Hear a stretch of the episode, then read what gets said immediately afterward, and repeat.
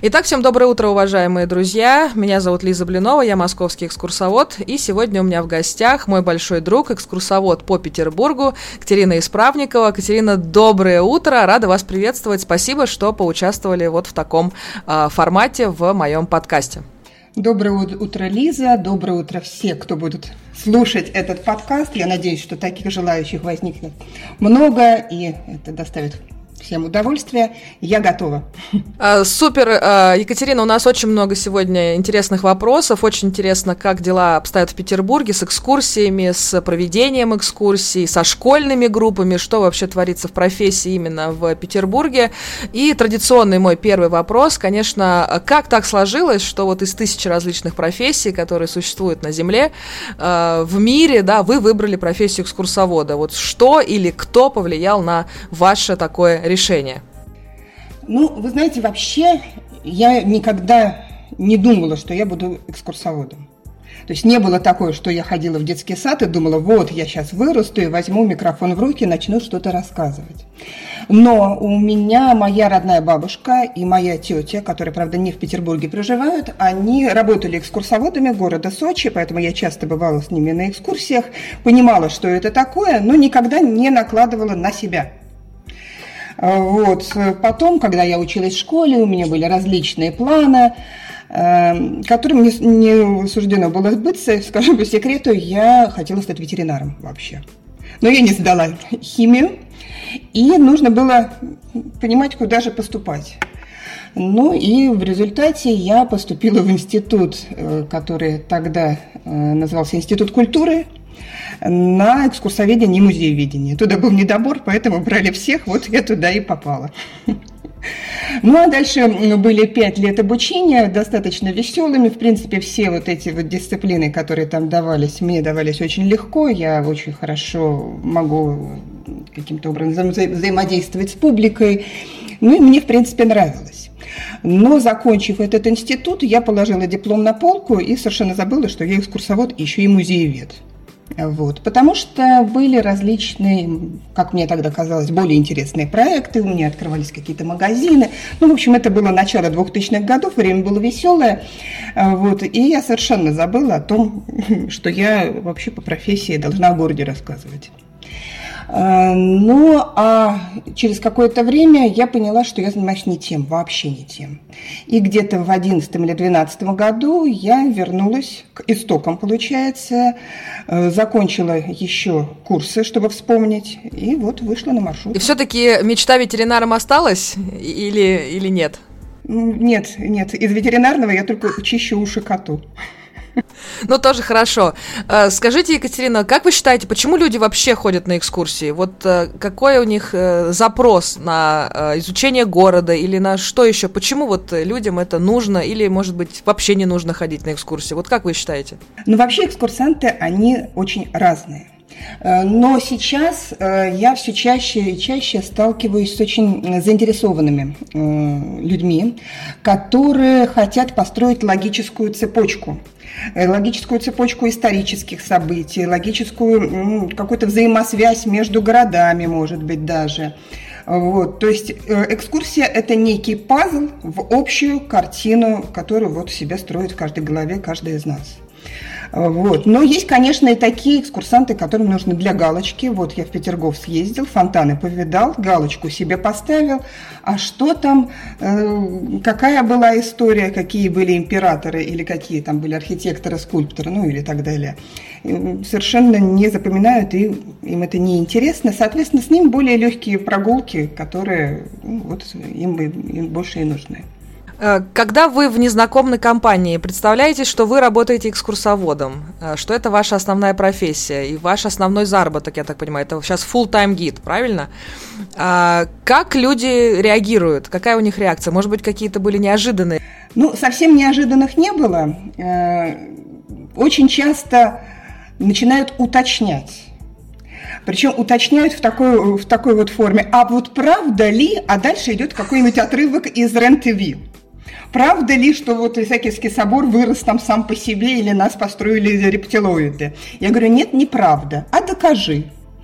Ну и тогда, в зависимости от настроения, от времени, у нас начинается дискуссия ну, разной степени накаленности. Это обычно петербуржцы или это гости северной столицы уточняют вот такие вот э, каверзные вещи? Больше гости. Хотя есть и очень умные петербуржцы, которые смотрели много различных передач и теперь знают гораздо больше, чем специалисты и ученые, которые хотят их обмануть обязательно.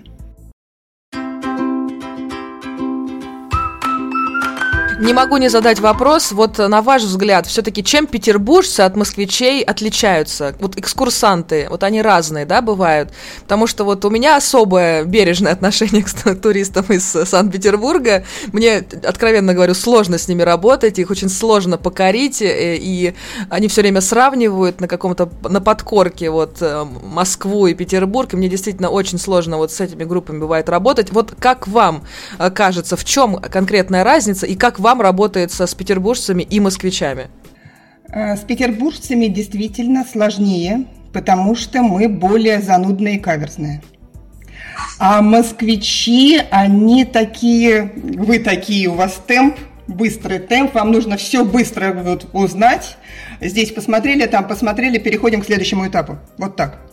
А петербуржцы, мы вот мы будем вот за, каждую закорючку обсуждать, а вы уверены ли, что вот этот вот э, элемент здания вот появился тогда-то? А вы не кажется ли вам, что это дом уже после перестройки? М? Да, это наши разные различия. Но у вас бывают и такие, и такие группы, да? То есть вы пытаетесь лавировать э, между вот эм, вежливостью и честностью. Разумеется, разумеется, да, конечно. Это приходит с опытом.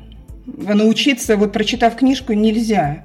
Вот. Нужно на самом деле просто всегда любить своего туриста, очень доброжелательно к нему относиться, не раздражаться на его вот эти вот занудные каверзные вопросы, а просто попытаться встать на его месте и вот заинтересоваться такими же вопросами. Но мне кажется так.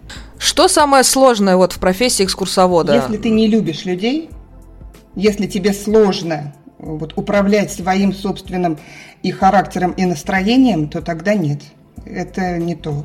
Потому что ситуации бывают разные, настроение у экскурсантов бывает разное. Э, ну вот, и экскурсовод – это хороший психолог тоже должен быть. Если с людьми сложнее, то тогда вот человеку нужно заниматься какими-то документами, например. Они молчат. А были ли э, среди вашей практики такие очень сложные туристы? Может, какие-то истории есть э, действительно проблемного туриста и, может быть, был вариант решения? Ну, такого, чтобы была вообще неразрешенная проблема, и я уходила от этой группы или от этих туристов, передавая коллегам, я такого не помню. Но были, да, шокирующие какие-то вопросы, тоже связанные в основном с альтернативной историей, с собственным восприятием там, тех или иных личностей. Но вот я считаю, там турист говорит, что вот эта историческая личность, я сейчас не буду откровенно говорить там о ком, о чем э, шла речь, э, вот я считаю, что она такая и на нее клише. А, вот. Очень сложно ну, как-то по-другому перекрутить это. Вот вы нас обманываете, потому что я читала в книжке по-другому. А сейчас вообще много туристов в Петербурге? Какая вообще ситуация? Встречаете большое количество автобусов, групп? Вот на дворе март месяц. А, вот по вашим э, таким наблюдениям, что вообще происходит? Что сейчас происходит? Я вижу сейчас всплеск внутрипетербургского туризма. А, у меня как никогда в этом году очень много вот наших школьных групп, наших заказов. То те туристы, которые будут приезжать из, вот, из других городов, их будет, конечно, больше заметно, начиная с мая месяца, потому что зимой, да, вот в нашу эту гадость, сырость, здесь нечего делать, это не очень приятно гулять. Нет, конечно, в музее хорошо, но не то ощущение, да, топтать нашу вот эту вот сейчас соль со снегом не нужно. А наши школьники, они все это знают, они все равно здесь живут, и сейчас вот всплеск именно вот таких заказов, причем э, что для меня было удивительно, сейчас идет всплеск на патриотические темы, на военные темы, очень много. Так много вот не было еще у меня заказов именно на войну. То есть это сейчас самая популярная экскурсия у вас, да? А если вот на втором месте, в вашем арсенале, богатом, насколько я знаю, я была на ваших экскурсиях, и действительно э, есть э, очень большое количество различных маршрутов. Вот на втором месте, вот первое это патриотическая тематика, а следующий, может быть, какой-то даже рейтинг у вас есть, э, независимо даже в этом году, вообще? Рейтинга нет, на самом деле это очень связано со временем года, даже с месяцем. Ну вот э, мы все люди, мы на самом деле живем ну, по каким-то по каким-то этапам, по каким-то клише, что ли. В январе мы ходим на войну, потому что вот была снята блокада Ленинграда. В марте у нас начинается уже рассвет вот этих вот каких-то эмоций, нам хочется больше любовной тематики, да, вот март-апрель, это идет подъем э, экскурсии, связанных с любовью, с женщинами, ну вот какая-то такая романтическая тема. Э, летом люди хотят, на самом деле, всего и сразу. И летом было, вот в прошлом году, например, много заказов на революцию. Я очень люблю тоже эту тему. Революция, послереволюционное время. Насколько я знаю, вы большой фанат 20-х годов. Почему именно тема эта вас так интересует, вас так будоражит? Сложно сказать. Э, дело в том, что когда я еще не вышла на маршруты, а вот просто раздумывала, да, там, получается, 15 лет назад, я в свое время начала писать для себя, ну, такую книгу про моих предков, которые жили здесь, в Петербурге, еще до революции. Ну, и потом вот, вот там по сюжету мы подходили там, к 10 к 13 14 годам, ну, и а дальше уже в революционную эпоху. И для того, чтобы погрузить погрузиться в Петербург того времени, нужно было читать и смотреть, да, вот какие-то документальные фильмы, вот как раз вот об этом периоде. И меня это захватило. И мне очень хотелось как-то вот через себя это пропустить, и вот так вот это вышло вот, вот даже в некоторые экскурсии в НЭП. Но э, са- самое главное, что она востребована сейчас или э, время от времени? Время от времени. Э, она была востребована, вот тематика, по крайней мере, 1918 год у нас была, она была востребована в прошлом январе, а начиная с конца февраля прошлого года она очень резко дала сбой. Ну, это на самом деле очень здорово, что такие разные есть э, маршруты в арсенале, что разные люди посещают. И вот у меня э, обязательный, конечно, вопрос ко всем моим гостям. Вот хорошая экскурсия в вашем понимании, это какая экскурсия? И тут вопрос состоит из двух частей. Хорошая экскурсия для вас, как э, для экскурсовода, и для туриста. Хорошая экскурсия – это та, которая заставляет задуматься и заинтересоваться. И по возвращении с экскурсии, я сейчас говорю для, вот, о туристе, э, заставит его открыть книжку на эту тему или посмотреть какой-то фильм. То есть она будет иметь продолжение да, последствия какие-то этой экскурсии. Это значит, что экскурсия удалась, раз человеку стало интересно, раз он дальше начал разбираться в этом вопросе. Для экскурсовода, вот я чувствую, что экскурсия прошла хорошо, когда мы были с туристом на одной волне, когда было много вопросов, и когда мы пришли, ну, даже внутренне, какой-то вот заключительной точке и остались довольны друг другом. Сейчас очень большой подъем не только патриотической тематики, но и промышленного туризма. Э, вот на ваш взгляд, есть ли вообще у промышленного туризма а, такие перспективы развития, и есть ли у вас в арсенале промышленные экскурсии на промышленные а, объекты? Сама на промышленных объектах я вводить экскурсии не могу, да, по понятным причинам. Там всегда вводит сотрудник того или иного объекта, или экскурсовод, или кто-то инженер и так далее. Вот. Но я организовываю такие э, экскурсии вот сейчас мы должны были поехать на очистное сооружение водоканала, но они временно приостановили, поэтому тоже мы на паузе. Мы ездим в депо метро и с детьми, и взрослыми. Э, на дамбу собираемся. В принципе, да, заинтересованность есть, и я считаю, что у промышленного туризма, разумеется, есть будущее. А какой человек все-таки выбирает промышленный тур? Вот он для чего туда может пойти? Потому что, э, ну, я убеждена, что у него большие проблемы у промышленного туризма, потому что мы не знаем, как это все дело развивать. Все думают про профориентацию, э, все э, как-то пытаются найти какие-то методы, но никого ничего не получается. Промышленные туры большой такой популярностью не пользуются, все хотят незыблемую классику. Вот, поэтому очень тяжело. Плюс предприятия сами не понимают, зачем это нужно. Они жили не то жили, а теперь школьники, а теперь маршруты, безопасность или взрослые люди. Тем не менее, это лишний, как бы, всем головная боль. А, поэтому как-то очень тяжело, и никаких там методов поддержки тоже этого нету. Вот, но как-то все-таки в, европейское, в европейском аналоге, да, и вообще в мировом аналоге промышленный туризм очень популярен. И вот никак не пойму, как же это дело развивать. Может быть, у вас есть какое-то эм, какое-то лекарство? Ну, я не знаю, как это развивать вот в масштабах да, комитета по туризму. Э, когда кидаю клич именно на сбор на такую экскурсию, в основном отзываются мужчины, с техническим образованием, которым все интересно. И это не приезжие из э, других городов, это наш внутренний, то есть петербургский турист, который уже был на классике, который знает Петербург, и которому интересна вот конкретно эта тема. Вот, по крайней мере, депо метро, она пользуется большой популярностью. Ну и э, для старшеклассников тоже такие туры заказывают с большим удовольствием. Вот, да, именно как профориентация. То есть такая экскурсия состоит из вашей части, да, и уже той части, которую делает специалист, верно я понимаю?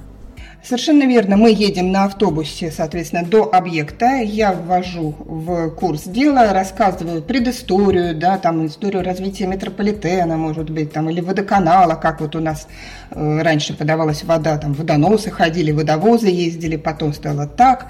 Ну, а там уже непосредственно техническую часть, конечно, берет на себя специально. Вы сами ходите на экскурсии в Петербурге?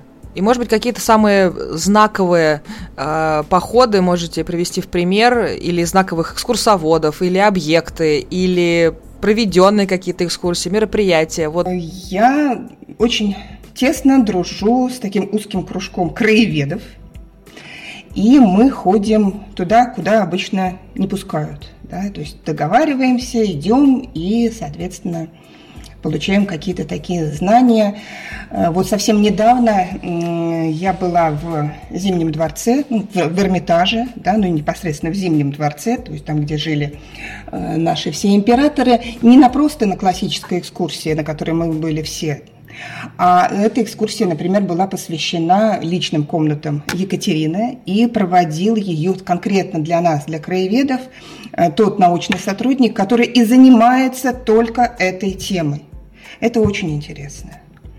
А, вот. Ну и в какие-то закрытые особняки, которые принадлежат частным лицам или каким-то государственным учреждениям, где нет экскурсии. Вот мы все равно туда залезаем и узнаем. Какой самый шокирующий факт вы узнали в последнее время в историческом плане? Ну, саму деталь нет, я не скажу, э, но вот э, этот год, вернее, эта зима была у меня еще и под флагом финской войны 1939 года.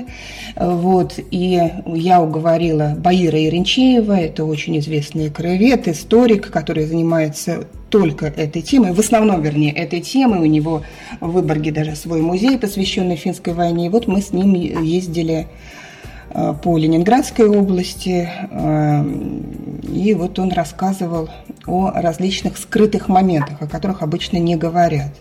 Ну и, конечно, количество жертв в ту короткую войну, ну и вообще все, как там происходило, это было действительно вот, очень нелегко воспринимать. Вы считаете, что для хорошего времяпрепровождения в Петербурге нужно обязательно брать экскурсовода или все-таки нужно э, набрать объектов самостоятельно, скачать себе различные приложения и наслаждаться э, видами? Или все-таки экскурсовод это важно?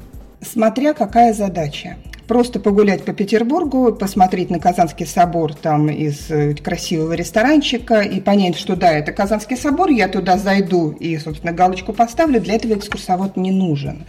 А вот если все-таки хочется, э, чтобы все было продумано, если хочется узнать что-то новое и чтобы это было структурно, тогда нужен экскурсовод, с которым лучше заранее проговорить программу, обозначить зону своих интересов, и тогда специалист вот предложит более щадящую программу или, например, бегом-бегом и посмотрим все за три дня, э, в зависимости от запроса. Да, экскурсовод – это очень важно. Какой вы можете дать профессиональный совет для молодых экскурсоводов с высоты вашего опыта?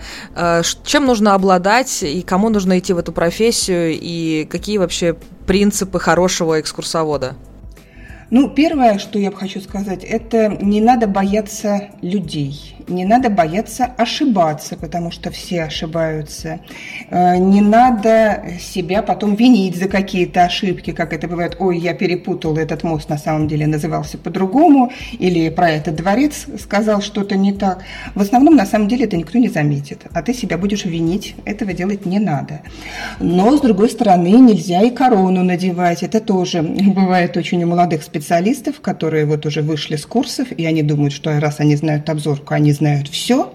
Ну и вот начинают э, ходить как такие вот самые главные персонажи э, на наших городских маршрутах. Нет, надо все время учиться, но надо и не бояться работать, и не бояться ошибаться.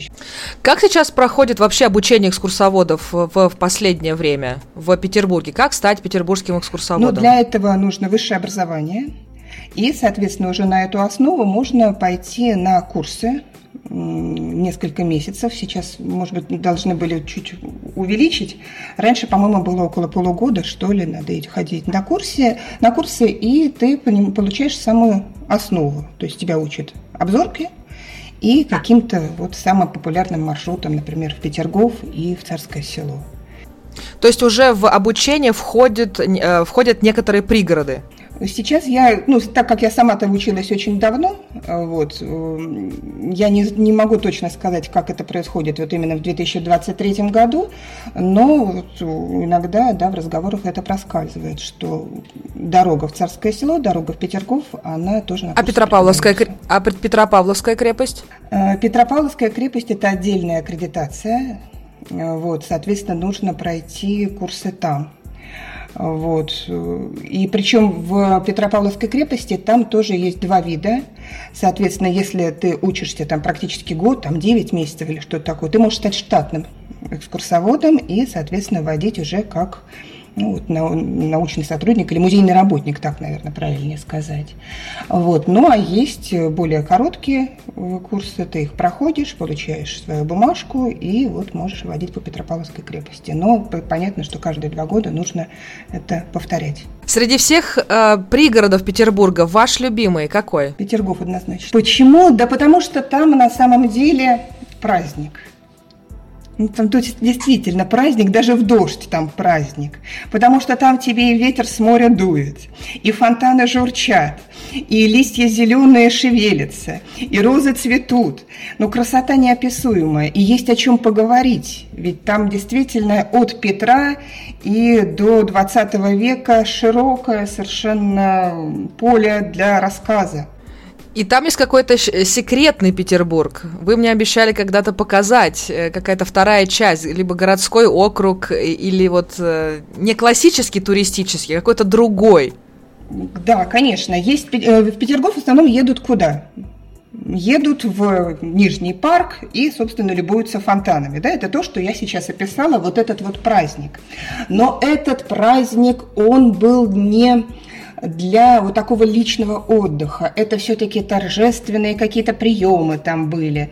Ну, вот это парадное, да, то, что вот показывают гостям, хвастаясь своим богатством, своим могуществом Российской империи и так далее.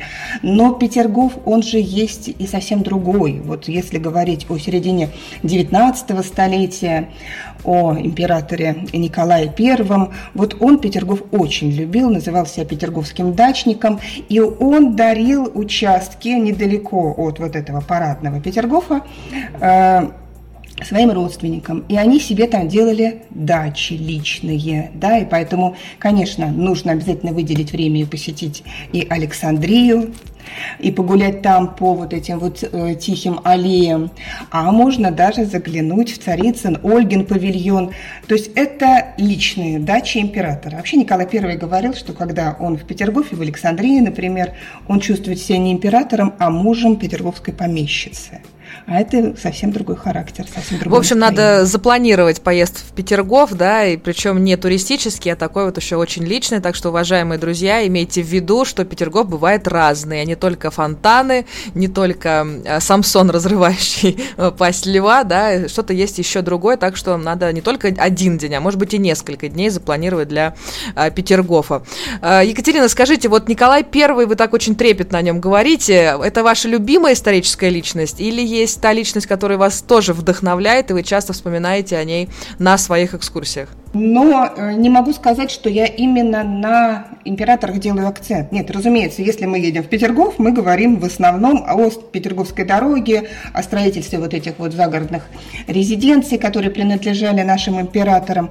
Но вот, а если говорить для, об исторических личностях, которые близки именно мне, то здесь совсем другой калинкор, как говорится то здесь я очень часто вспоминаю разных простых людей, да, причем не могу сказать, что вот меня вот всегда вдохновляет вот та или иная персона. Это, опять же, зависит от настроения, от погоды, от вообще от, от чего угодно. Вот сейчас январь, февраль, опять же, был под знаком военных экскурсий, и я могу сказать, что я очень часто вспоминала, например, Ольгу Бергольц, нашу блокадную поэтессу, да, и мы говорили о стойкости этого человека. Ну, а так, наверное, самой моей какой-то вот близкой исторической, исторической личностью я бы могла, конечно, Блока назвать. Вот, да, дело в том, что я э, там родилась, выросла на улице Декабристов, это в прошлом офицерская улица, потом мои предки, которые еще, вот я вот уже их упоминала, до революции жили в Петербурге, они тоже жили на офицерской, и вот там-то и с Блоком связаны очень много различных историй, и жил он там э, на офицерской улице на углу с набережной реки Пряжки. Ну и как-то я даже писала, я помню, о блоке какие-то курсовые работы. И вот он мне в душу так запал, и вот там так и находится. Да, я его очень люблю. Я почему спрашиваю? Потому что обычно к любимой личности или к любимой теме сваливаешься во время того, когда у тебя не хватает текста на обычной экскурсии и пробки. И когда уже белая пелена перед э, твоими глазами, уже как-то не, не двигается светофор, и не двигаются пробки, какие-то невероятные перекрытия. И, например, я уже говорила это в прошлом выпуске, что у меня эта тема универсальной является метро.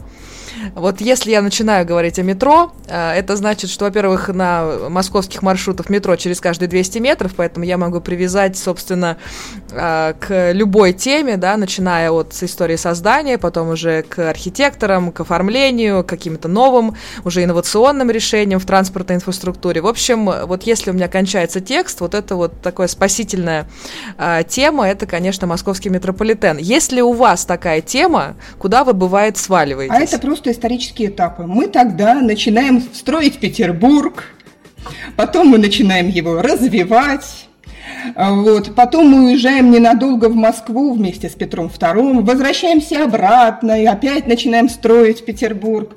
Ну и строим, строим, строим, переименовываем его в Петроград. Из Петрограда мы переименовываем его в Ленинград, потом обратно в Петербург.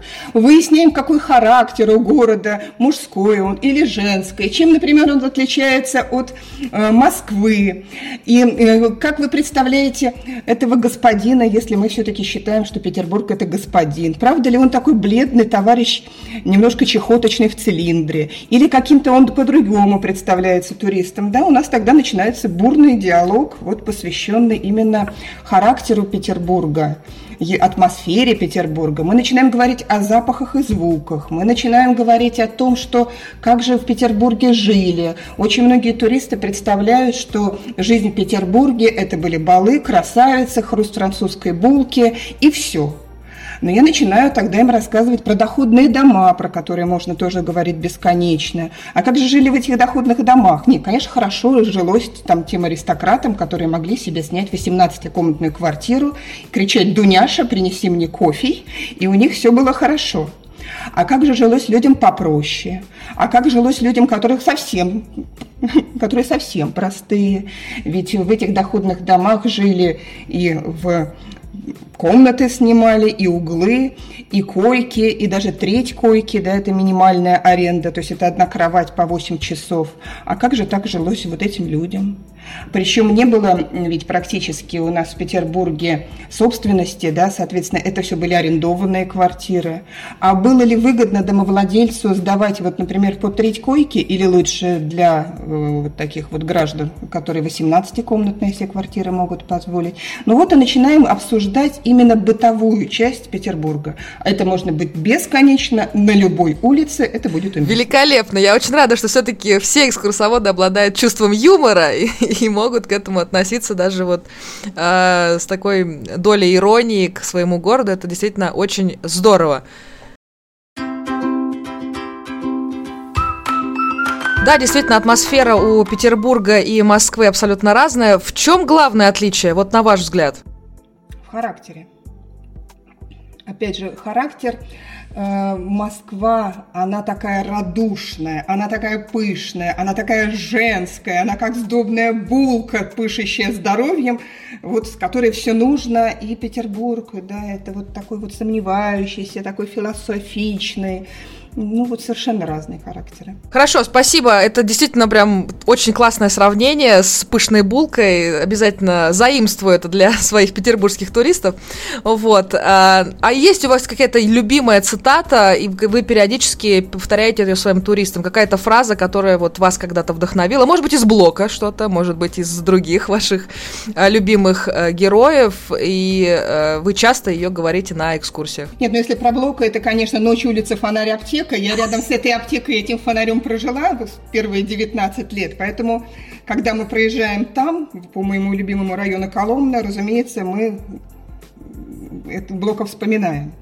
Вот. Но вот такой вот какой-то одной цитаты нет – если мы едем по Невскому проспекту, значит, у нас нет ничего лучше Невского проспекта, по крайней мере, в Петербурге, как говорил, собственно, Гоголь. Если мы едем где-то в районе Сеной площади, то мы что говорим? Мы говорим, что Петербург – это город полусумасшедших. И редко где найдется столько мрачных и страшных влияний на душу человека, как в Петербурге. Это у нас Федор Михайлович Достоевский, который, конечно, Петербург не любил, на то у него были очень причины серьезные. Вот. Ну и э, Гончаров тоже говорил, что Петербург уже давно описан, а что не описано, надо видеть самому. Но здесь я не могу сказать, что я полностью согласна с Гончаровым. Даже то, что описано, все равно надо видеть самому.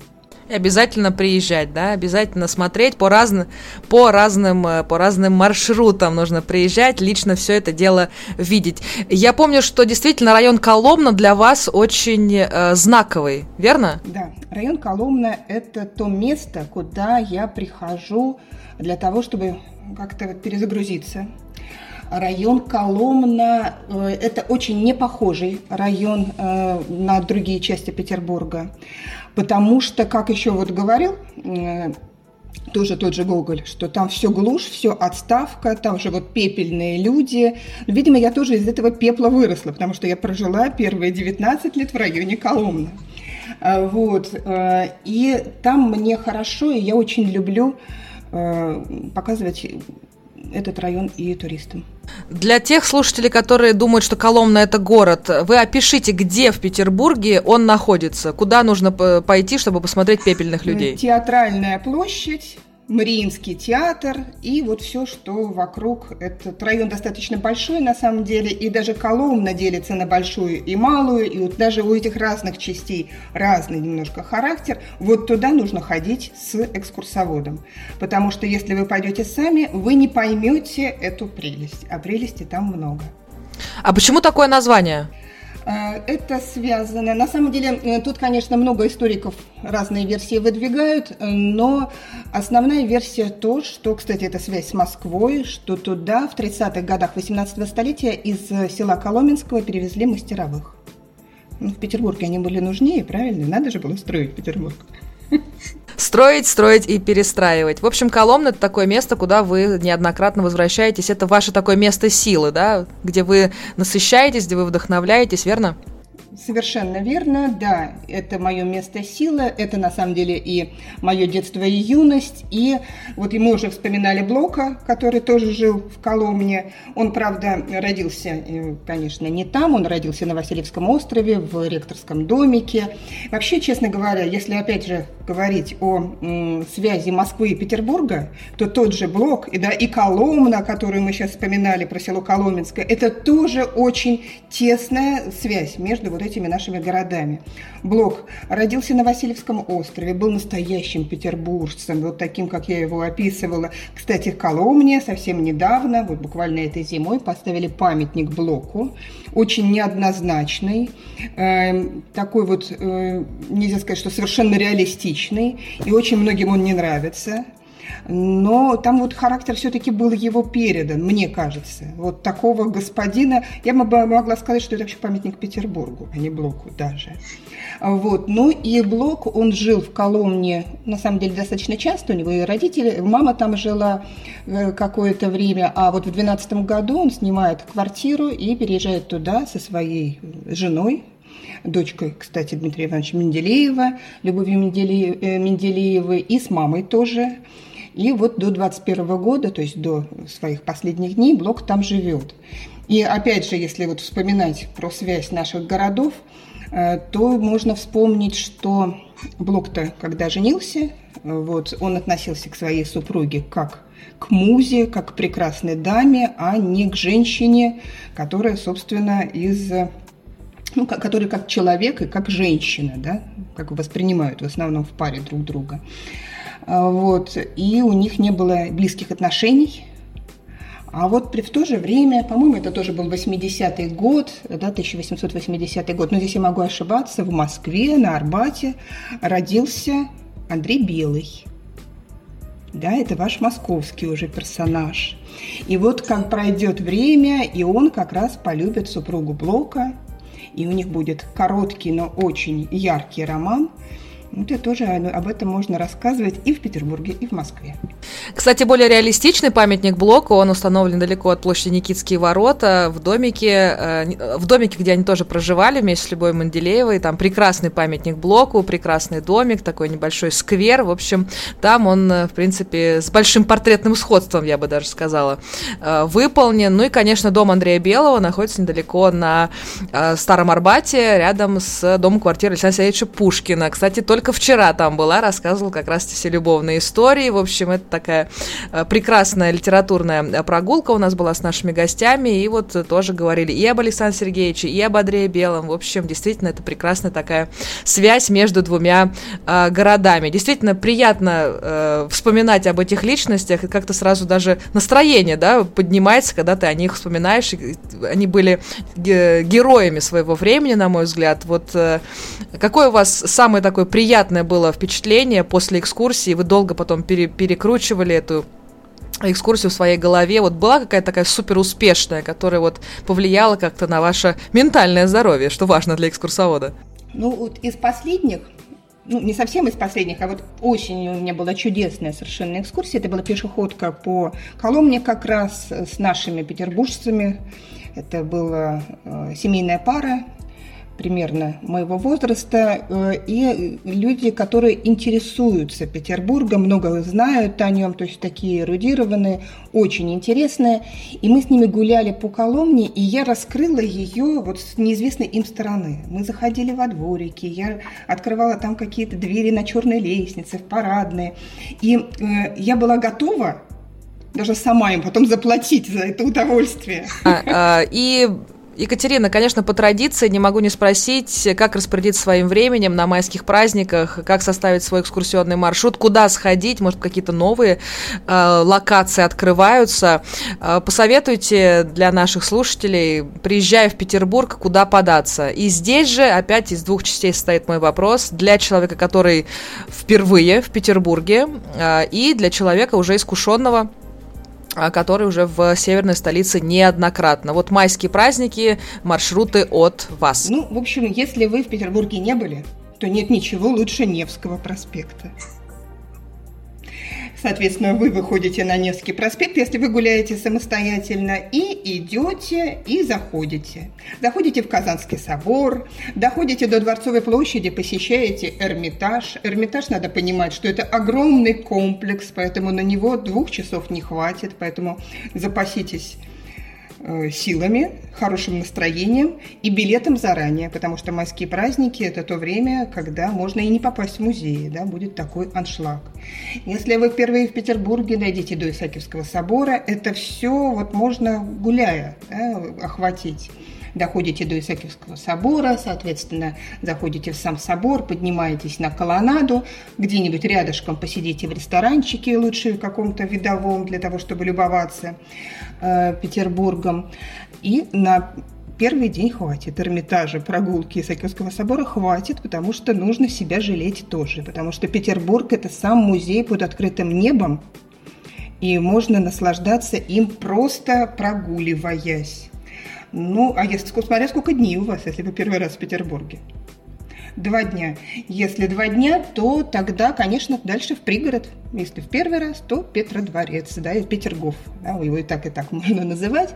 Любуйтесь фонтанами получите большое удовольствие от этого праздничного настроения. Причем э, ехать тогда лучше, добираться до Петергофа на метеоре. Вот прямо у Зимнего дворца, то есть у Эрмитажа. Покупаете билет, садитесь на «Метеор», 40 минут, и вы уже в Петергофе получаете наслаждение, любуетесь вот этой вот фонтанной феерией. И для человека, который уже неоднократно был э, в перечисленных вами местах, э, может быть, какие-то необычные музеи или локации, или открытые общественные пространства, э, может быть, что-то отреставрировали и можно посетить. Вот, на ваш взгляд, чему стоит уделить свое внимание? Ну, во-первых, можно посидеть в Новой Голландии. Это тоже недалеко от Исаакиевского собора. Такое местечко очень приятное. И в ресторанчике можно посидеть и вообще ощутить Э, атмосферу Петербурга. Новая Голландия – это искусственно созданный остров еще при Петре Первом. Там различные э, потом были испытания судов. Ну и, в общем, это такой технический остров был. А сейчас это место для прогулок и для отдыха. Ну и потом, если вы приезжаете в этом мае, то я очень рекомендую вам зайти в наш манеж. Это выставочное пространство, тоже напротив Исаакиевского собора. Сейчас там идет совершенно фантастическая выставка, посвященная русскому балету. Она называется «Первая позиция», и будет она работать до, если я не ошибаюсь, до 22 мая, соответственно, 23 года. Значит, вы туда успеваете и получите огромное удовольствие. Выставка сделана очень хорошо. В общем, такая балетная э, история даже, возможно, в Петербурге, балетная экскурсия истории э, императорских театров, да, в принципе, мне кажется, это тоже очень интересная тема для такая тематическая, может быть, экскурсия, но, опять же, это, наверное, лучше с экскурсоводом э, разработать, верно? Да, конечно, на самом деле у нас же есть и музеи, посвященные театру, музей театрального искусства за Александринским театром, и там и о балете говорят, и о драме говорят, и вообще, в принципе, об истории и развитии театра в нашей стране. Э, ну, а потом, соответственно, на выставку, а вечером в Мариинку. Прекрасный план, прекрасный план, прекрасные рекомендации. В общем, есть чем заняться, есть э, э, что посмотреть, репертуар э, тоже проконтролировать. Я думаю, что вот такие театрально-балетные истории, это обычное пребывание в Петербурге. Екатерина, я благодарю вас за такую содержательную беседу. Мне было очень приятно поговорить с вами об этих личностях, вообще с чувством юмора отнестись к своей профессии. И вот я желаю вам всего самого-самого наилучшего, благодарности благодарных туристов, приятных маршрутов, и чтобы вот на майских праздниках было много-много работы. Вы вообще любите на майские праздники э, работать? На майские люблю, потому что это еще только начало сезона, и мне хочется всех сразу обнять и всем все рассказать.